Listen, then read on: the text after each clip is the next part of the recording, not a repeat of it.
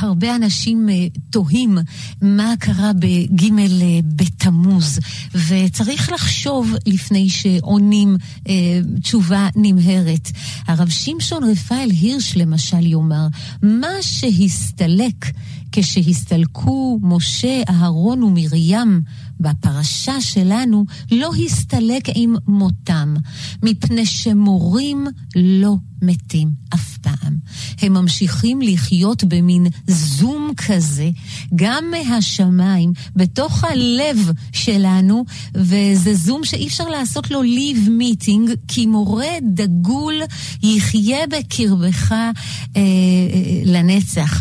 הרב יונתן זקס היה מספר שכשהוא היה בדילמה אמונית גדולה, הוא פגש ברבי מלובביץ', והרבי הקשיב לו, אמר לו כמה מילים, והוא אומר, בסוף השיחה הרגשתי את החדר מלא בנוכחות מוארת של אדם אחד, והאדם הזה היה אני, אומר הרב זקס. אני חושבת שבג' בתמוז, עם הסתלקות הרבי מלובביץ', העולם התמלא בנוכחות מוארת וקדושה וענקית. והנוכחות הזו היא אנחנו. מפני שספחנו לתוכנו, אולי והלוואי, חלק מהאור הגדול הזה, מאהבת ישראל הענקית הזו, מהשכל החדש והנועז הזה, ועל זה אני רוצה לדבר עם מי שהוגה בו באהבה גדולה, דוקטור אה, יחיאל הררי, הרב דוקטור יחיאל הררי, ערב טוב. ערב טוב, שלום הרבנית. אז מה קרה בג' תמוז? את יודעת, בדרך כלל, אני רוצה הערה אחת. כן. כריזמה והבנת אירועים עובדת טוב יותר, לא רק במה שקרה מבחינה היסטורית, אלא באיך הדברים משפיעים עלינו. זאת אומרת, אני רוצה להגיד, אה, עם ההקדמה הנפלאה שלך, איך הרבי, אחרי שהוא הסתלק בתשנ"ד, 1994, איך עדיין הדמות שלו, החוכמה נכון. שלו, הרעיונות שלו משפיעים עלינו. נכון. זאת אומרת, ואני חושב שהרבי אומר, אדמו"ר הזקן מביא ממש, בהמשך למה שאמרת, הוא מביא שכשאדם גדול מסתלק, זה בעצם ההספד שלו על ככה שאדם גדול מסתלק, אז כל המעשים שלו וכל העבודה שלו במשך כל ימי חייו ממשיכה להשפיע ביתר שאת. למה? כי אנחנו בדרך כלל רגילים לעולם הגשמי, אבל כשאתה מתחבר למשהו רוחני, אז הוא משפיע עליך הרבה יותר. ואני חושב, את יודעת, לא הכרתי את הרבי מעולם בצורה ישירה, ו- ולא נפגשתי איתו, ועדיין הוא שינה לי ולעוד רבבות אחרים את החיים באופנים שונים, בדרגות שונות. וואו. כי, כי מה שהוא עשה, הוא עורר בנו תשוקה לחיים, ותשוקה וללימוד, ותשוקה להכיר את הבורא בתוך העולם שלנו. שמעתי איזו אמירה ככה נהדרת מלינוי גפן נדמה לי. היא סיפרה שכולם מכירים את הסיפור שלה, שבעלה נכון. עבר אירוע יוצא דופן. הוא הפך נכה. וכשהוא התעורר, אז הוא לא הכיר אותה, לא זכר שום דבר. הוא זכר דבר אחד, שהוא אוהב אותה. וואו. כי אהבה זה רגש שהוא יותר חזק משכל, ואהבה זה רגש שנשאר בנו לאורך זמן. והרבי הצליח דרך לימוד לעורר בכל מי שלומד רגשות. אני, אני יכול להגיד על החוויה שלי, רגשות מתמשכים, עשירים, חזקים, עוצמתיים. אני יכול להגיד על החוויה שלי למשל, שכשלפעמים את יודעת, יש קצת טרדות וקצת קשיים ודברים לא מסתדרים, או בין אם זה באמת בעולם החיצוני ובין אם זה כתוצאה ממבנה נפש שתמיד לכל אחד יש את הבלבולים שלו. אני עוזב רגע את הדברים, נכנס ללמוד מאמר, שיחה, רעיון. פתאום אני מרגיש שעברתי לממד אחר של מציאות, של וואו. הבנת העולם באופן אחר. בהיבט, אז, אז נראה, בהיבט הזה נראה לי שלרבי היה פחות חשוב שיגידו כמה שהוא גדול. נפלא, הוא היה, כאילו קשה לראות בהיסטוריה של, של העם היהודי, אנחנו יכולים לדגום את הגדולים באמת. אבל זה פחות היה חשוב לו, חשוב לו שאנחנו נדע כמה אנחנו גדולים, שאתה תדע שאתה לא מורכב רק ממאבקי נפש קטנים, מהתמודדויות יומיומיות עם טרדות הפרנסה ועם הצורך לשרוד. איזה שיש יופי. שיש משהו יותר גדול. אני רוצה לשאול אותך, כמי שבאמת קראה כל מילה ומרותקת, אה, סודו של הרבי, לנצח כל רגע מחדש, אומנות ההגבהה, איזה ספר מהמם, מדריך להורות וחינוך. אני רוצה לשאול אותך, אם ככל שאתה כותב עליו או ממשנתו, אתה מבין אותו יותר, או שהוא הולך והופך חידה גדולה יותר?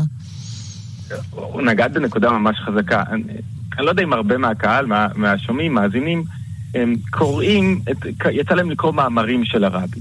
זאת אומרת, יש איזו הקבלה מאוד יפה בין מאמרים של הרבי מלובביץ' לבין מאמרים של קודמיו, של גדולי הקבלה והחסידות בדורות קדומים.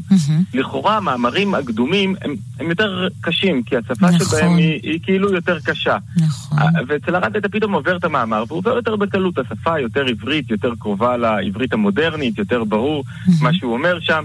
אבל פתאום אתה מנסה לחשוב על מה שהוא אמר, ואתה מרגיש שזה עמוק נכון. כל כך הרבה יותר מוורטים, את יודעת, של הדור הראשון, השני והשלישי לחסידות.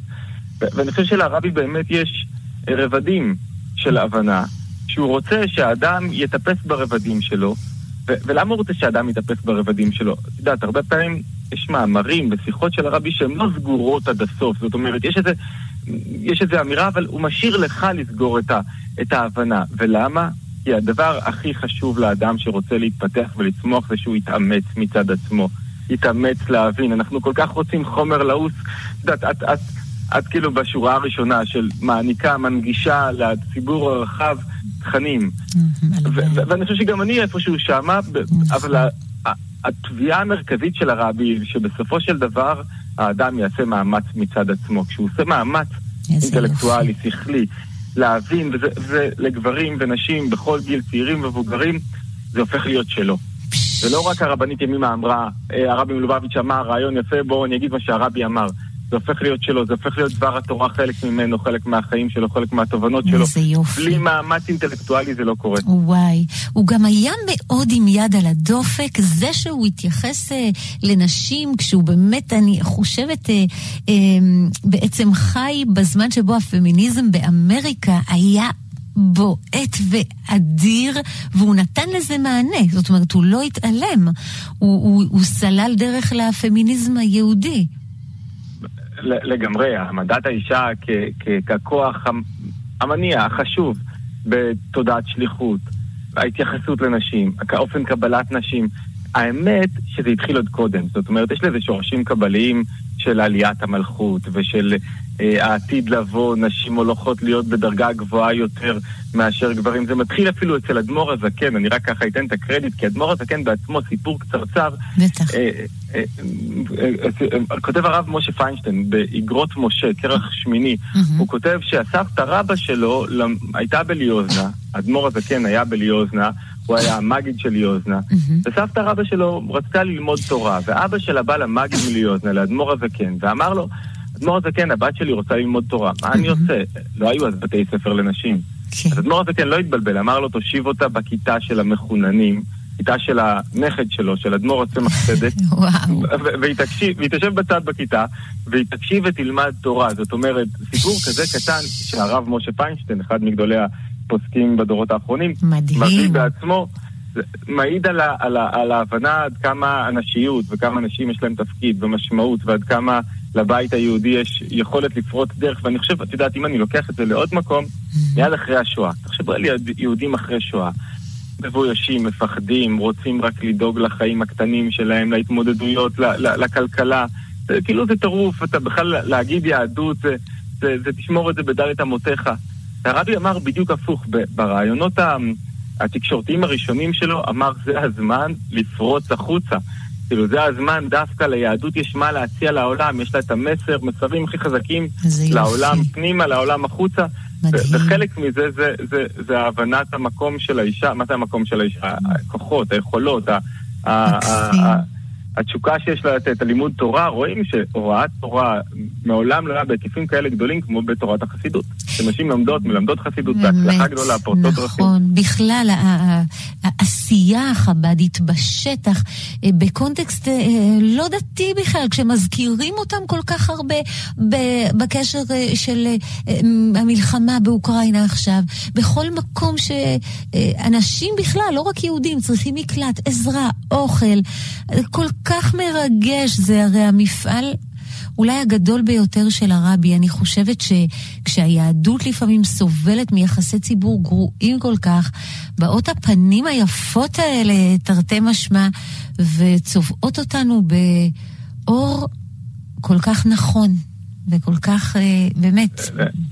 הדבר שהכי תופס אותי במפעל השליחות באופן אישי, זה שלפעמים אנחנו, נוח לנו להגיד, רגע, תורה, לימוד, בנפרד, אה, חיים, עמל, יש לזה מקורות במחשבה היהודית.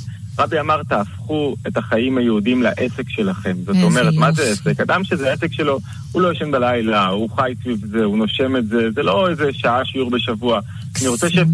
שהיהדות תהיה תורת חיים במובן זה שאין איזה מרחב, שזה המשך של הבעל שם טוב, שאין איזה מרחב בחיים שלנו שאין בו תודעה יהודית, שהוא לא משפיע עליי, שהבורא לא נוכח, שאין לי, לי מה לתרום.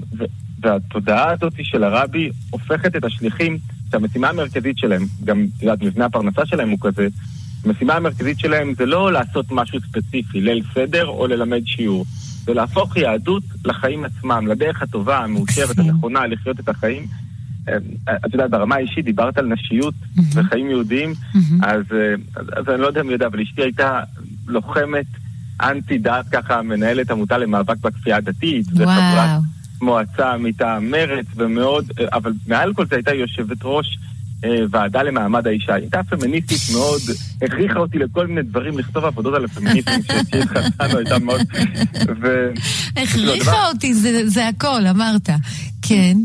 מהרגע הראשון אני קיבלתי חינוך טוב בנושא הפמיניסטי, והדבר שהכי הרחיק אותה והפריע לה בהתחלה, בתחילת הדרך, כשאני פתאום חזרתי לה בתשובה, זה היה אה, מעמד האישה. וכלפי חוץ זה נראה, את יודעת, זה נראה שאין מעמד שווה, וככל שהיא נכנסה, היום יש לה כבר, זה, זה כאילו, היא, היא רואה, ולא כדי להצדיק משהו, היא רואה עד כמה... עד כמה היהדות דווקא מעלה, מרוממת את הכוח הנשי, וואו, את ההשפעה שלו, את החשיבות וואו. שלו, את מבנה הבית. נתת לי אה, סקרנות למרואיינת אה, שווה. אה, אז באמת, וואו, דוקטור יחיאל הררי, אתה ממשיך ובעוז וביופי ובחן ובעיקר ברלוונטיות את המפעל הגדול הזה של הרבי מלובביץ' ופשוט תמשיך. איפה הספר הבא? הספר הבא, מה שיוצא בחודש הבא, נקרא לפרוץ את גבולות האישיות. וואו. ואם יהיה לי זכות אז נדבר עליו, והוא גם על פי תורת הרבי וגדולי החסידות והקבלה. לשלוח לי בבקשה. בטח, הרבנית ימינה, תודה רבה. והצלחה גדולה, דוקטור הרב יחיאל הררי, אה, תלמיד ומורה של הרבי מלובביץ'. תודה גדולה. תודה רבה.